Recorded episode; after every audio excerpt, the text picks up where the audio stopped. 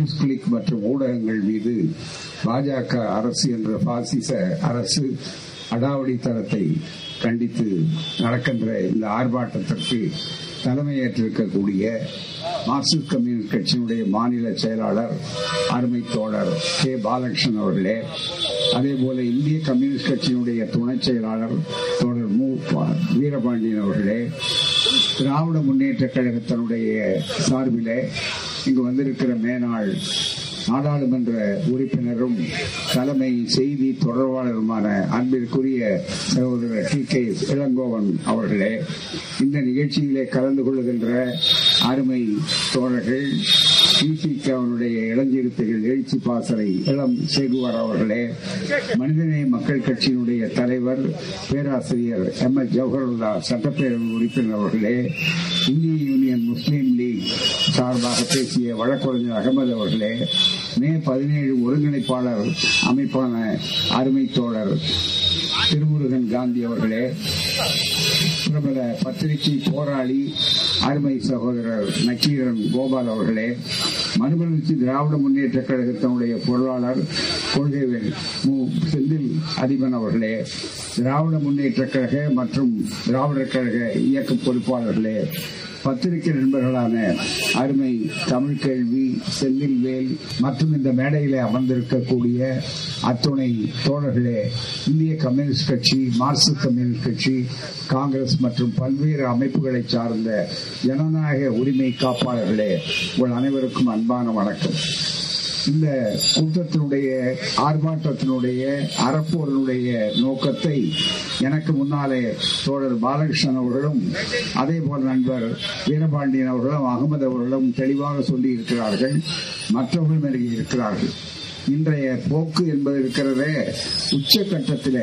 அவர்களுடைய தோல்வி ஒவ்வொரு நாளும் உறுதியாகிறது என் அதிலும் குறிப்பாக இந்தியா கூட்டணி என்ற ஒன்று அமைந்து விட்டது என்று தெரிந்தவுடனே அடுக்கடுக்கான தோல்வியை அவர்கள் சந்தித்துக் கொண்டிருக்கிறார் நினைத்தவுடனே அந்த தோல்வியை எதிர்கொள்ளக்கூடிய வசதி இல்லாமல் யார் யாரெல்லாம் உண்மையை சொல்லுகிறார்களோ அவர்களுக்கெல்லாம் எதிராக பதில் சொல்ல முடியாத காரணத்தால் கருத்துக்கு கருத்தை சொல்ல முடியாத காரணத்தால் மக்கள் மத்தியிலே உண்மைகள் போய் சேரக்கூடாது என்ற ஒரு நிலையில யார் யாரெல்லாம் உண்மைகளை வெளிச்சத்துக்கு கொண்டு வருகிறார்களோ அந்த ஜனநாயகத்தினுடைய நாலாவது தூணான பத்திரிகையாளர்களை குறிவைக்கிறார்கள். இதுதான் எப்போ ஒரு ஆட்சி பத்திரிகையாளர்களை குறிவைத்ததோ அன்றைக்கு அதனுடைய முடிவுரையே அது எழுதுகிறது என்று அதற்கு பொருள். இதுதான் வரலாறு.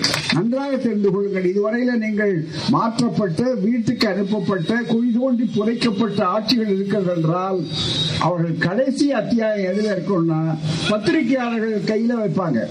என்ன பத்திரிகையாளர்கள் உண்மையை சொல்லுகிறவர்கள். அவர்கள் எந்த கட்சியையும் சார்ந்தவர்கள் அல்ல. இந்த குறிப்பாக சொல்ல வேண்டுமானால் இந்திய அரசியல் சட்டத்திலே மிக பிரபல நடிகராக இருக்கிற நம்முடைய மோடி அவர்கள் என்ன செய்தார்? இரண்டாவது முறை பெரிய அளவில் அவர்கள் இதை விட முதல் முறையை விட ரொம்ப புல்வாமா மற்றது எல்லாம் காட்டிவிட்டு வந்த உடனே எல்லோரும் பதவி ஏற்றுக் கொண்டிருக்கிறார்கள். ஒரு காட்சி சுருக்கமாக அவங்களுக்கு ஞாபகப்படுத்துகிறேன். நாமெல்லாம் தொலைக்காட்சிகளை பார்த்துக் கொண்டிருக்கிறோம். ஒவ்வொருவரையும் அங்கே அழைக்க குடியரசுத் தலைவர் அழைச்சி அங்க வரும்போது பிரதமரை அழைக்கிறார் பேர் சொன்ன உடனே. இவர் நேரடியாக ரோசத்துக்கு இந்த மாதிரி இடத்துக்கு வந்து அந்த உறுதிமொழியை படிக்கல. அதுக்கு பதிலாக கீழே இறங்கினார். யாரை போய் பார்த்து வணங்க போகிறார்? ஒருவேளை அவரை உள்ள குருசாமியா அல்லது வேற யார் சாமியார்கள் அங்க இருக்க போகிறார்களா? அவளை பார்க்கிறார் சொன்ன உடனே நேர போனார். நாம எல்லாரும் பார்த்து கொண்டிருந்தோம் உங்களுக்கு எல்லாம் நினைவில் இருக்கும். ஒரு கல் ஒன்று இருந்தது. அந்த கல்லை அப்படியே பிழிஞ்சி தட்டி பிடிச்சி தலையில வச்சு எல்லாம் வந்தார். அது என்ன எழுதினா இந்திய அரசியல் சட்டம் எழுதி அதான் இந்திய அரசியல் சட்டத்தின் மேல எவ்வளவு அவருக்கு அதிக அக்கறை இருந்தா இந்த இந்திய அரசியல் சட்டத்தையே நான் வணங்குகிறேன் என்று மிகப்பெரிய நடிப்பினுடைய உச்சக்கட்டத்துக்கு போனவர் இந்திய அரசியல் சட்டத்தை இன்றைக்கு போட்டு மிதிக்கிறார் துவைக்கிறார் அழிக்கிறார் கரையான் புட்டெடுத்ததை போல இந்திய அரசியல் சட்டத்தையே நாசப்படுத்துகிறார். அதை தடுப்பதற்காகத்தான் இந்த கூட்டம். வெறும் பத்திரிகையாளர்களை காப்பாற்றுவதற்கு மட்டுமல்ல வெறும் ஜனநாயகத்தை காப்பாற்றுவதற்காக மட்டுமல்ல நண்பர்களே இந்திய அரசியல் சட்டத்தை காப்பாற்றுவதற்கு இதுதான் எந்த அரசு வந்தாலும் மீதி பீப்புள் என்று ஆரம்பிக்கக்கூடியது. பாபா சாஹேப் அண்ணா அம்பேத்கர் அவர்கள் எழுதிய அந்த முகப்புரையிலே யாரிடத்தில் இறையாண்மை இருக்கிறது யாரிடத்தில் அதிகாரம் இருக்கிறது வீரபாண்டியன் அவர்கள் சுட்டிக்காட்டியதைப் போல ஆட்சியாளரிடத்திலே இல்லை. நாடாளுமன்றத்திலே இல்லை. அல்லது மற்ற மற்ற இடங்களிலே இல்லை. மக்கள் மத்தியிலே இருக்கிறது. அவர்கள் தான் இதை செய்திருக்கிறார்கள் சொல்லுகிற நேரத்தில் அந்த மக்களுக்கு விழிப்புணர்ச்சி ஏற்படுத்துவது. அந்த மக்களுக்கு போதிய செய்திகளை தெரிவதற்குத்தான் ஜனநாயகத்தினுடைய நாலாவது தூண். அந்த நான்காவது தூண் தான் போர்த் எஸ்டேட் சொல்லக்கூடிய ஊடகங்கள். அந்த ஊடகங்களுடைய கழுத்தை திருவினால் குரல் உலையை நெறித்தால் அதை நாம் பார்த்து கொண்டிருக்க முடியுமா? நல்ல வாய்ப்பாக தமிழ்நாட்டிலே ஒரு ஆட்சி இங்கே திராவிட மாடல் ஆட்சி நடக்கிற காரணத்தால் நாமெல்லாம் வெளியே இருந்து பேசிக் கொண்டிருக்கிறோம். இல்லையானா இதுவே டெல்லியாக இருந்தால் என்ன ஆகும்? இதுவே மற்ற இடங்களாக இருந்தால் இப்படிப்பட்ட உரிமை கிடைத்திருக்குமா? அதைத்தான் தோழர் பாலகிருஷ்ணன் அவர்கள் அருமையாக எடுத்து சொன்னார்கள். இந்த நிலை நாடு பூராவிலும் இந்த சுதந்திரம் வர வேண்டும் என்றால் நிச்சயம் வரும். இந்தியா கூட்டணி வெல்லும். அதன் மூலமாக இன்றைக்கு இருக்கிறவர்களை எப்படி அனுப்ப முடியுமோ வர வேண்டும் இந்த ஒரே ஒரு செய்தியை சொல்லுகிறேன். மிக முக்கியமாக வழக்கு நடக்கிறது. ஏன் நியூஸ் கிளிக் என்ற ஒரு ஒரே ஒரு பத்திரிகைக்காக மட்டும் நாம் போராடவில்லை. பத்திரிகை சுதந்திரம் என்பது இருக்கிறது அது பிச்சை அல்ல. கருத்து சுதந்திரம் என்பது இந்திய அரசியல் சட்டம். அது நம்மோடு இருக்கக்கூடியது. அந்த அரசியல் சட்டத்தில் இருக்கிற அடிப்படை உரிமைகள் இருக்கிறது எந்த அரசு வந்தாலும் அந்த ஒரு அடிக்கட்டுமானம் basic structure of the constitution அதை அந்த அடிக்கட்டுமானத்தை ஒருபோதும் பறிக்க முடியாது எந்த அரசாக இருந்தாலும். ஆனால் மோடி அரசு அதை பற்றி கொஞ்சம் கூட கவலைப்படவில்லை. ஏனென்றால் எப்படி கடவுளை எல்லாம் வணங்கிவிட்டு அதை வெளிநாட்டுக்கு தூக்கி கொண்டு போகிற பக்தர்கள் இருக்கிறார்களோ அதுபோல அரசியல் சட்டத்தை வணங்கிவிட்டு முழுக்க முழுக்க அதை பறிமுதல் செய்வதற்கு முதலாளாகத்தான் மோடி அரசு இருக்கிறது பாஜக இருக்கிறது ஆர் எஸ் எஸ் இருக்கிறது. அதனுடைய அண்மை கால நிகழ்வுதான் இது மிக முக்கியமாக தொடர்ந்து பத்திரிகையாளர்கள் மீது மிகப்பெரிய ஏவுகணைகள் சூழலை வைத்திருக்கிறார்கள். யார் யாரெல்லாம் எதிர்கட்சியில இருக்கிறார்களோ அவர்களுக்கெல்லாம் சிபிஐ வரும் வருமான வரி வரும் அமலாக்கத்துறை வரும் இன்னும் எல்லாம் வரும் எல்லாம் வரும். எவ்வளவு நாளைக்கு முன்னால? நினைத்து பாருங்கள் இந்த வழக்கு நடக்கிறது. ஒரே ஒரு தகவல் மட்டும். இதுல வழக்குல சொல்லுகிறார் உச்ச நீதிமன்றத்தினுடைய தீர்ப்புக்கு விரோதமாக அரசியல் சட்டத்துக்கு விரோதமாக மட்டுமல்ல ஜனநாயகத்துக்கு விரோதமாக மட்டுமல்ல உச்ச நீதிமன்றத்தினுடைய தீர்ப்புக்கும் விரோதமாக அரசியல் சட்ட நெறிமுறைகளுக்கும் விரோதமாக பகிரங்கமாக நிர்வாணத்தன்மையிலே நேக்கல் ஃபார்ம் அது வரக்கூடிய அளவில் இருக்கிறது என்பதற்கு அடையாளம் இந்த senior advocate. Kapil Sibal representing பொற்காயசா refuted சொன்னார் எந்த விதமான வெளியில இருந்த குற்றச்சாட்டுல ஆதாரமே இல்லை. அரசாங்கத்தினுடைய வழக்கறிஞர் சொன்னதுல ஆதாரம் இல்லைன்னு சொல்லிவிட்டு ஆல் ஃபேக்ட்ஸ் ஆர் ஃபால்ஸ் பொய்யை தவிர வேற கிடையாது. இதுல எதுவுமே இல்ல சொல்லப்பட்ட தகவல்கள் எதுவுமே உண்மை அல்ல. Not a penny has come from China ஒரே ஒரு பென்னி ஒரு ஒரு ஒரு காசு கூட சைனாவிலிருந்து வந்ததாக இவர் மீது சாட்டப்படுகிற குற்றச்சாட்டுல துளியும் உண்மை இல்லை. கலப்படம் இல்லாத பொய் அதுதான் மிக முக்கியம். இன்னும் கேட்டால் பெரியார் மொழியில சொல்ல வேண்டுமால் ஜமக்காலத்திலே வடித்தெடுத்த பொய் அதுதான் மிக முக்கியம். அப்படிப்பட்ட ஒரு சூழ்நிலையில not a penny has come from China the whole thing is bogus என்று சொல்லிவிட்டு சொல்லுகிறார்கள். அது மட்டுமல்ல அடுத்தபடியாக சட்ட ரீதியான ஒன்று சொல்லுகிறார்கள். சட்டப்படி நடவடிக்கை எடுக்க வேண்டும் என்று சொன்னாலும் கூட சட்ட முறைகளை பின்பற்ற வேண்டாமா? நாமெல்லாம் வழக்கறிஞர்கள் சட்டம் படித்தவர்கள். ஆனால் தெரிந்தவர்கள் இந்த மேடையில இருக்கிறோம் எதிரிலே இருக்கிறீர்கள் நாட்டிலே இருக்கிறார்கள் உலகம் பார்த்து கொண்டிருக்கிறது. இந்த சூழ்நிலையில என்ன நடக்கிறது? Varkayasa lawyers argued the arrests were in violation of the recent Supreme Court decision, which made it mandatory for the police to supply written grounds of arrest to an accused at the time of being apprehended. நான் எதற்காக கைது செய்யப்படுகிறேன் என்று நான் கைது செய்யப்பட்டால் அந்த நேரத்தில் அதற்குரிய காரணத்தை அவருக்கு சொல்லி கைது போடணும் அதெல்லாம் ஒண்ணு கிடையாது நாங்க நினைச்சா நீங்க உள்ள இருக்கணும் அதுதான் மிக முக்கியம் நம்முடைய அகமது அவர்கள் மற்ற நண்பர்கள் இங்கே பேசும்போது சொன்னார் அவர் அழைச்சி அந்த இந்தியா கூட்டணி வந்த உடனே அடுத்தது நேராக கைலாசத்துக்கு அனுப்பணும்னு ஒரு வார்த்தை சொன்னார். அதுக்கே அவருக்கு நாளைக்கு வழக்கு வரும்.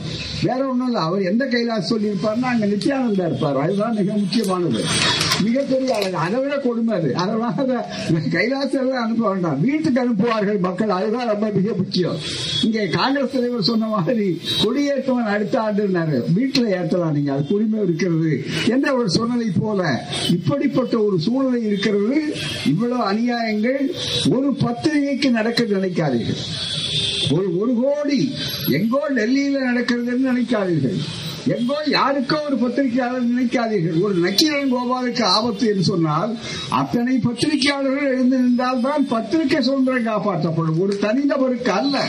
அதுபோலத்தான் எங்கோ நடக்கிறது. யாரோ புற்காயசா நமக்கென்ன அதை பற்றி கவலை? என்று இருக்கக்கூடாது. ஒரு தெரு கோடியில நெருப்பு பிடித்தால் அது என் வீட்டுக்கு வரவில்லை என்று சொன்னால் அவனை விட ஒரு அறிவு குறைந்தவர்கள் வேறு யார் இருக்க முடியும்? அவரை விட எச்சரிக்கையாக இருக்க வேண்டாமா? எனவே தான் நண்பர்களே நன்றாக இந்த கூட்டம் சரியான நேரத்தை இந்த கண்டன ஆர்ப்பாட்டத்தை செய்த நம்முடைய மார்க்சிஸ்ட் தோழர்களை நான் வெகுவாக பாராட்டுகிறேன். இதை ஒரு இயக்கமாக நாம் தமிழ்நாடு முழுக்க கொண்டு போக வேண்டும். நாட்டு மக்களுக்கு சொல்ல வேண்டும். என எல்லா துறைகளிலும் கை வைத்திருக்கிறார்கள். நீதித்துறையை பாருங்கள். உச்ச நீதிமன்றம் நெருக்கடி காலம் அறிவிக்கப்படாத நெருக்கடி காலம். நெருக்கடி காலத்தில் எப்படி நீதித்துறையினுடைய உரிமைகளை பறித்தார்கள் வெளிப்படையாக சொல்லி பறித்தார்கள். கமிட்டட் ஜஸ்டிஸ் கமிஷன் சொன்னார்கள்.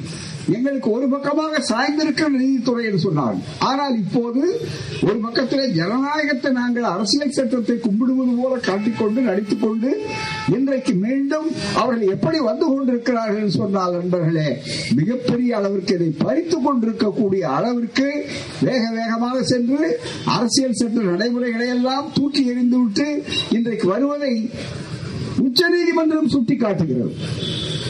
ஏன் வழக்குகள் எவ்வளவு பாக்கி இருக்கிறது நாங்கள் சொல்லுகிறோம். இவ்வளவு நாங்கள் போட்ட நீதியை நாங்கள் அனுப்பிய பரிந்துரையை நீங்கள் செய்வதற்கு தயாராக இல்லை.